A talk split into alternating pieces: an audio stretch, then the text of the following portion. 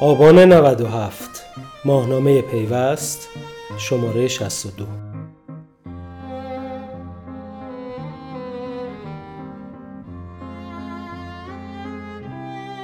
خورد جنایت های ارزش افزوده. صفحه لندینگ یکی از سرویس های ارزش افزوده بدون اینکه حتی اختاری در مورد اخذ هزینه روزانه بده تنها می‌خواست که شماره موبایلمو بدم تا در قرعه کشی نقدی 110 میلیون تومانی شرکت کنم. خدمات ارزش افزوده یعنی دریافت پول بیشتر از کاربر بدون اینکه اطلاعی از اون داشته باشه. درآمدزایی از خدمات ارزش افزوده اونقدر شیرین بوده که حتی دانشگاه شریف هم نتونسته ازش چشم پوشی کنه و با تأسیس یک آزمایشگاه خدمات ارزش افزوده و ارائه محصولی به نام پلتفرم ارائه سرویس ارزش افزوده وارد این بازار کثیف شده. پیامک هایی رو که برای کاربر ارسال و با هر بار ارسال از کاربر 150 تومن کم میشه خدمات ارزش افزوده میگن. و شرکت های دوزی که پشت این عملیات خوابیدن شرکت های خدمات ارزش افزوده نام دارن. این نوشته ها بخشی از گزارش های مردمی در شبکه اجتماعی توییتر در مورد مزاحمت ها و ضررهایی است که سرویس های خدمات ارزش افزوده براشون به دنبال داشته. اگر کلیدواژه خدمات ارزش افزوده رو در توییتر فارسی جستجو کنید به مجموعه بیشماری از همین دست توییت ها و رشته توییت ها خواهید رسید که حکایت از بدبینی خیلی عظیمی از کاربران به خدمات ارزش افزوده اپراتوری تلفن همراه داره. مدت هاست که هشتگ های با عنوان زالوهای خدمات ارزش افزوده یا کلاهبرداری با خدمات ارزش افزوده در توییتر فارسی وضعیت ارائه خدمات ارزش افزوده رو در کشور به نقد می‌کشه. حتی در این بین برخی کاربران پا رو فراتر گذاشتن و با منتشر کردن مدارک فنی به توضیحاتی در مورد چگونگی کلاهبرداری برخی شرکت ها در قالب ارائه خدمات ارزش افزوده از کاربران پرداختند گسترده شدن این انتقادات در توییتر در نهایت باعث باز شدن پای وزیر ارتباطات که اتفاقا فعالیت قابل توجهی هم در این شبکه فیلتر شده داره به ماجرای کلاهبرداری های خدمات ارزش افزوده شد. اون ماه گذشته در دو توییت مختلف با تاکید بر کلاهبرداری های بزرگی که در زمینه ارائه خدمات ارزش افزوده از کاربران شده اعلام کرده که پرونده بررسی این کلاهبرداری برای سپری کردن سیر قضایی به دادستانی ارسال شده و مبالغ کسب شده از کاربران نیز به مرور به آنها بازگردانده بازگردونده خواهد شد. خدمات ارزش افزوده در لباس کلاهبرداری اواسط شهریور ماه در برنامه اسرانه پیوست محمد جواد آذری جهرومی وزیر ارتباطات و فناوری اطلاعات با سراحت کامل از مشکلدار بودن مدل کسب و کار خدمات ارائه ارزش افزوده کشور انتقاد و اعلام کرد که وزارت ارتباطات در تلاش برای ساماندهی این بخش است یک هفته بعد از این اعلام نظر نیز او با حضور در یک برنامه تلویزیونی از بررسی یک پرونده بزرگ تخلف در حوزه خدمات ارزش افزوده داد و تاکید کرد که به زودی نتیجه بررسی های این پرونده تخلف اعلام خواهد شد. در نهایت او به روال همیشگی خود یعنی اطلاع رسانی از طریق توییتر به اتمام بررسی پرونده یک کلاهبرداری پیامک ارزش افزوده اشاره و تاکید کرد برخی شرکت های ارزش افزوده در پنج ماه اخیر حدود 22 میلیارد تومن از مردم کلاهبرداری کردند. تقریبا یک هفته بعد از این توییت نیز در توییت دیگر خبر از بازگشت مبالغ کسب شده دو میلیون مشترک همراه اول که بدون اطلاع در سرویس های ارزش افزوده عضو شده بودند داد و اعلام کرد که مجموع مبالغ کشف شده کلاهبرداری در این زمینه حدود 35 میلیارد تومن بوده. این توییت های وزیر ارتباطات با هشتگ مخصوص حق و ناس برای اولین بار آن هم از سوی یک مقام دولتی وجود کلاهبرداری از طریق برخی شرکت های فعال در حوزه خدمات ارزش افزوده رو وارد سطح جدیدی از پیگیری ها در این زمینه کرد. آن هم در شرایطی که حداقل در یک دهه اخیر کمتر مدیر دولتی حاضر شده بود بر وجود کلاهبرداری از کاربران به واسطه خدمات ارزش افزوده مهر تایید بزنه. خدمات ارزش افزوده موبایل یا وس خدماتی است که علاوه بر امکانات معمول تماس صوتی پیامک و اینترنت به واسطه اپراتورهای ارتباطی به کاربران ارائه میشه. عضویت در خبرنامه ها بازی و ارسال مطالب با موضوعات به خصوص از جمله خدمات ارزش افزوده است که شرکت های فعال در عرصه خدمات ارزش افزوده به واسطه اپراتورهای تلفن همراه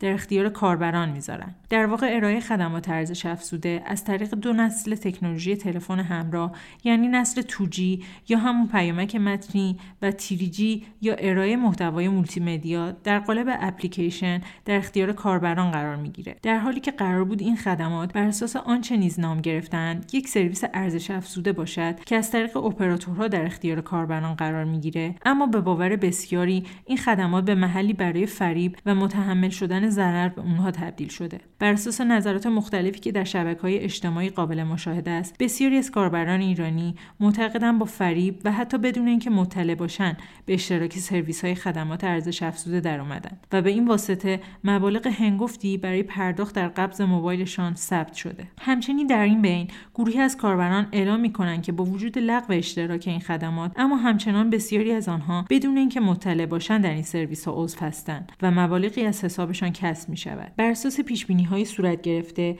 درآمد شرکت های وس مبتنی بر توجی با رشد پیام های اینترنتی نظیر تلگرام کاهش قابل توجهی پیدا کردند. از منظر دیگر هم ارائه خدمات ارزش افزوده از طریق پیامرسان محبوب تلگرام که بر اساس آمار و تا قبل از فیلتر شدن آن بیش از 40 میلیون کاربر ایرانی داشت مشکلات کلاهبرداری از کاربران در این زمینه رو وارد مسیر جدیدتر و البته پیچیده تری کرده. روزانه ده ها لینک به ظاهر ساده که کاربران را تشویق به عضویت در کانال شرکت در قرعه کشی یا نصب یک برنامه خاص می کنند می توانند در عمل با دسترسی به بخش های مختلف گوشی از جمله پیامک به راحتی مبالغی را از حساب کاربر کم کنند. مجموعه این شرایط نیز باعث شده کاربران در شبکه های اجتماعی ارائه خدمات ارزش افزوده رو مترادف با کلاهبرداری معرفی کنند. البته این تنها کاربران نیستند که چنین باور ناخوشایندی نسبت به ارائه خدمات ارزش افزوده در کشور دارند. تیر ماه سال جاری مرکز های مجلس نیز در گزارشی مفصل به قانون شکنی و تخلفات در بازار ارائه خدمات ارزش افزوده اشاره کرد. در این گزارش تاکید شده بود که بازار خدمات ارزش افزوده در کشور اقوا کننده همراه با تبلیغات کاذب و سوء استفاده از مشترکان به صورت علنی و فراگیر است. همچنین مرکز های مجلس در بررسی بررسی خود به این نتیجه رسیده بود که برخی کاربران در ساعات نامتعارف و بدون ارسال درخواست به عضویت خدمات ارزش افزوده در میآیند. از سوی دیگر بررسی های این مرکز حاکی از آن بود که برای برخی کاربران خدمات ارزش افزوده ابتدا بدون درخواست فعال و سپس به شیوه های غیر شفاف تمدید شده است. این مرکز تسریع کرده بود که گزارش های واصله از خدمات ارزش افزوده ناخواسته از فریب و اقوای مشترکان حکایت دارد. توپه در حال چرخش تخلف در زمین بازیگران.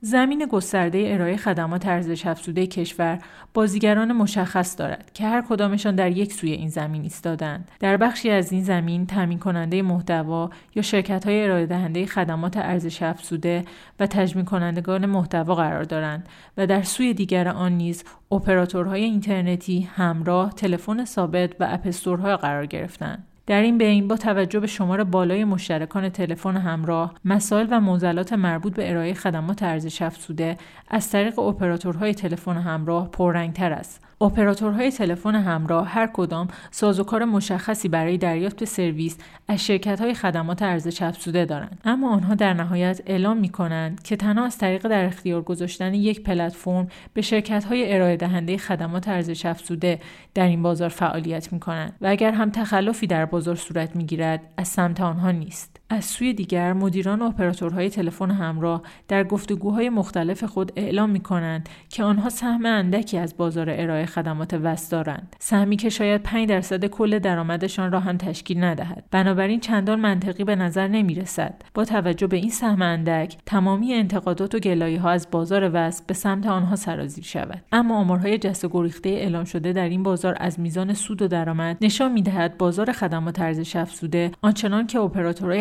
همراه ادعا می کنند برایشان بدون سود نبوده است. اگرچه در این زمینه به صورت مشخص آمار دقیق و شفافی از میزان درآمد سالانه اپراتورهای تلفن همراه از خدمات ارزش افزوده وجود ندارد. اما با اتکا به آمارهای مقطعی وزارت ارتباطات هم می توان ثابت کرد که در این بازار برای اپراتورهای تلفن همراه ارقام بزرگی جابجا می شود برای نمونه وزیر ارتباطات و فناوری اطلاعات چندی پیش خبر از درآمد سالانه 3000 میلیارد تومانی در بازار پیامک داد که 60 درصد آن متعلق به خدمات ارزش افزوده و پیامک های تبلیغاتی است. همچنین تیر ماه سال 95 مرتزا براری که در آن زمان معاونت امور دولت و استانهای وزارت ارتباطات دولت یازدهم را بر عهده داشت گفته بود که در سال 94 همراه اول 1200 میلیارد تومان و اپراتورهای ایرانسل و رایتل 1000 میلیارد تومان از محل خدمات ارزش افزوده درآمد کسب کردهاند. این میزان درآمد برای سه اپراتور در سال 91 به گفته مدیر کل ارتباطات و فناوری اطلاعات استان کرمان 90 میلیارد تومان گزارش شده بود.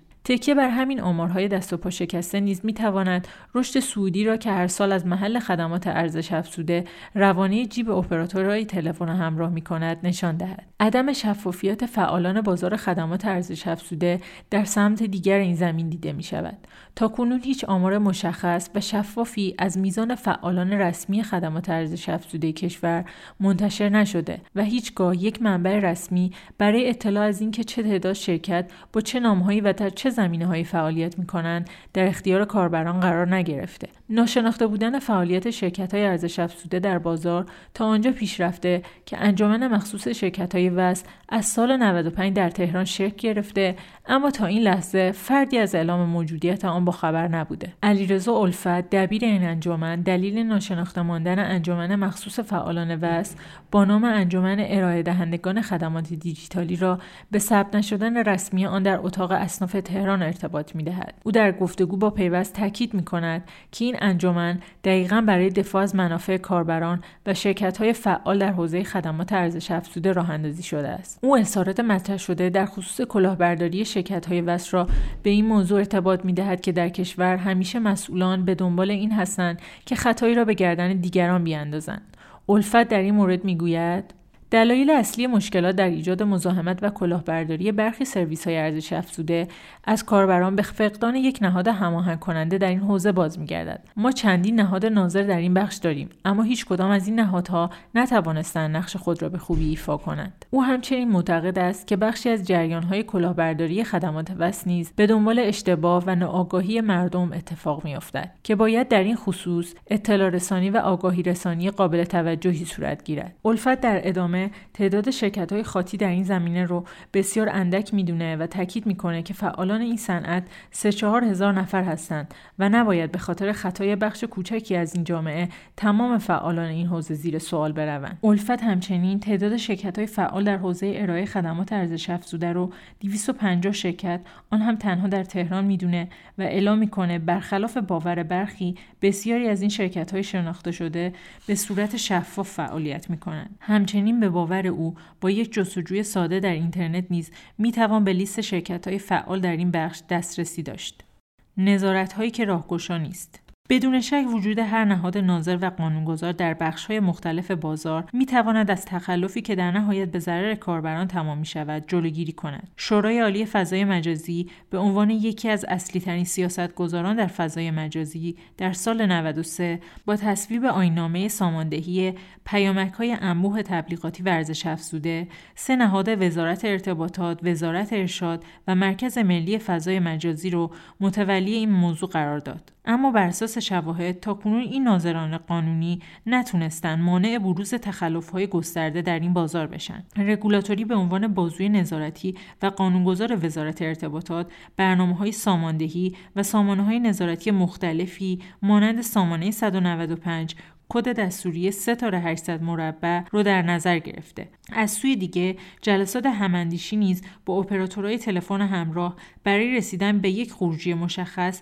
در زمینه نظارت و ساماندهی این فضا برگزار کرده که در عمل هیچ کدوم از این فعالیت ها منجر به افزایش اعتماد کاربران ایرانی به بازار ارائه خدمات ارزش افزوده نشده. در همین زمینه نیز طی گزارشی که مرکز پژوهش‌های مجلس تیر ماه سال جاری با بررسی بازار ارائه خدمات ارزش افزوده منتشر کرد بر این موضوع تاکید کرد که مقررات متعدد و گاهی متعارض در حوزه خدمات ارزش افزوده پیامکی وجود داره که این مشکلات بعضا با تقسیم کار نامناسب وظایف بین دستگاه اجرایی دوچندان میشه در نتیجه اقوا، تبلیغات کاسب و سوء استفاده از مشترکان به صورت علنی و فراگیر در جریانه. بر اساس این گزارش از یک طرف مقررات دست و پاگیر ورود به بازار خدمات ارزش افزوده رو برای کارآفرینان دشوار کرده و از سوی دیگر به دلیل سوء استفاده از پتانسیل های قانونی حمایت از مشتریان و مقابله با تخلفات و تکثر متصدیان اجرای قانون مشتریان خدمات ارزش افزوده از همه حقوق قانونی خود برخوردار نیستند. قوانین و نوع نظارت در این بازار اونقدرها مفید نبوده که صدای وزیر ارتباطات و فناوری اطلاعات رو بلند کرده. تا جایی که محمد جواد آذری جهرومی در نشست خبری خود که در حاشیه 19 همین نمایشگاه تلکام برگزار شد تاکید کرد حوزه ارائه خدمات ارزش افزوده نیاز به ساماندهی دقیق و استاندارد داره. کاری که او اجرایش را به رگولاتوری سپرده است. محمد فتوت مدیر marketing یکی از شرکت های خدمات ارزش افزوده در گفتگو با پیوست اعلام می کند بسیاری از قوانین پیچیده موجود چه از سمت نهادهای نظارتی و چه از سمت خود اپراتورهای همراه زمینه را برای فعالیت شرکت های خدمات ارزش افزوده سخت می کند در نهایت نیز این فعالان برای از دست ندادن بازار و کسب سود بیشتر مجبور به دور زدن این قوانین میشن. در جریان دور زدن قوانین نیز اتفاقی مانند کلاهبرداری رخ میده.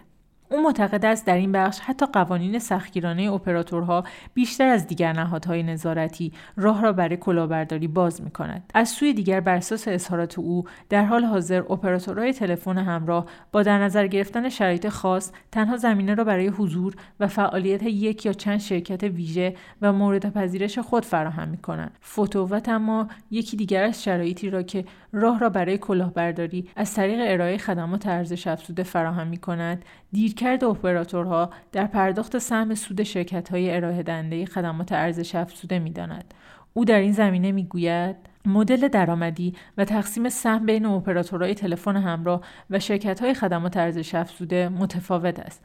اما گاهی اپراتورها سهم سود شرکت‌های طرف قرارداد خود را با دو یا چند ماه تأخیر تصویه می‌کنند که در واقع در این مرحله هم سود مضاعفی به خاطر خواب سرمایه به اپراتور تعلق می‌گیرد. بر اساس اظهارات او شرکت‌های خدمات ارزش افزوده در این شرایط برای اینکه زودتر به سود خود برسند وارد بازار خاکستری تقلب و فریب کاربران میشن. بر مدار بیاعتمادی کنون شش شرکت متخلف در حوزه خدمات ارزش افزوده به گفته وزیر ارتباطات شناسایی شدند. زمان اعلام این خبر آذری جهرامی گفت که وزارتخانه تحت مسئولیتش مشکلی برای رسانه کردن نام این شرکت های متخلف نداره و انتشار نام این شرکت ها رو به آینده و از طریق روابط عمومیش موکول کرد.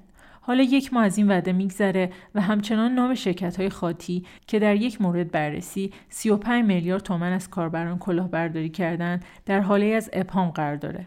بازار خدمات ارزش افزوده ایران به رغم همه مزیت‌های خود با توجه به میزان بالای کاربران تلفن همراه کشور با یک مشکل بزرگ دست و پنجه نرم می‌کنه و آن اینکه این بازار با وجود تنش‌های رسانه‌ای خود از نظر عدم شفافیت در نوع فعالیت فعالان این حوزه به لحاظ هویتی نیز زیر سوال است.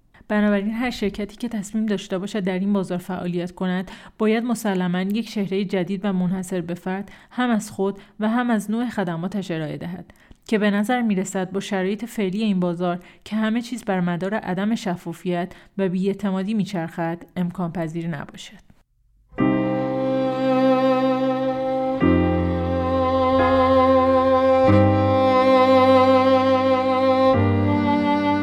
آبان 97 ماهنامه پیوست شماره 62